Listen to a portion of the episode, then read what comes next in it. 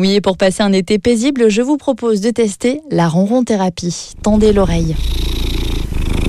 Vous y êtes tranquillement allongé à l'ombre dans votre canapé le soir à l'abri des fortes chaleurs avec votre chat qui ronronne de bonheur. Le concept de la ronron thérapie est donc très simple. Jean-Yves Gaucher, vétérinaire. La ronron thérapie, c'est une manière de profiter de ce son euh, merveilleux chat, qui est un son mélodieux. Généralement, c'est un son qui va et qui vient à un rythme qui est doux, avec des fréquences basses, c'est-à-dire on est dans le 20 euh, à 50 Hz. C'est considéré comme des fréquences qui sont apaisantes. Ça y est, votre chat est sur vos genoux. Premier effet de bien-être, le son. On écoute le ronronnement avec nos oreilles. Donc, on l'entend, on le connaît, ce ronronnement. On connaît le ronronnement de son chat, on connaît celui, éventuellement, le ronronnement qu'on a connu quand on était petit, on était avec un chat qui venait dormir dans le propre lit, il ronronnait, tout allait bien. Et lorsqu'on entend du ronronnement, ça revient ça. C'est une musique calme qui, par elle-même, en tant que fréquence basse, a des effets de relaxation, mais en plus, le ronronnement a un sens.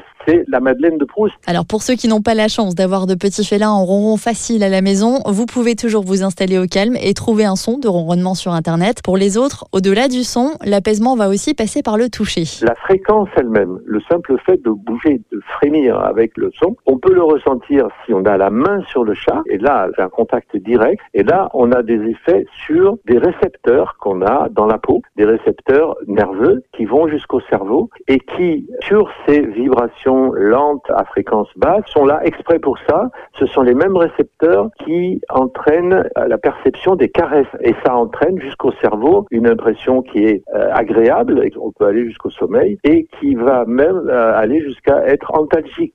La production d'endorphines qui sont aussi puissantes que la morphine, mais qui durent pas longtemps, qui durent quelques secondes, quelques minutes. Et puisqu'un chat qui ronronne est dans 80% des cas un chat qui se sent bien, en été, veillez à ce qu'il ne mange pas de lézard, ça le rendra malade. Attention également aux puces et aux tiques plus présents en cette saison. Prenez tout simplement soin de votre chat et il vous le rendra.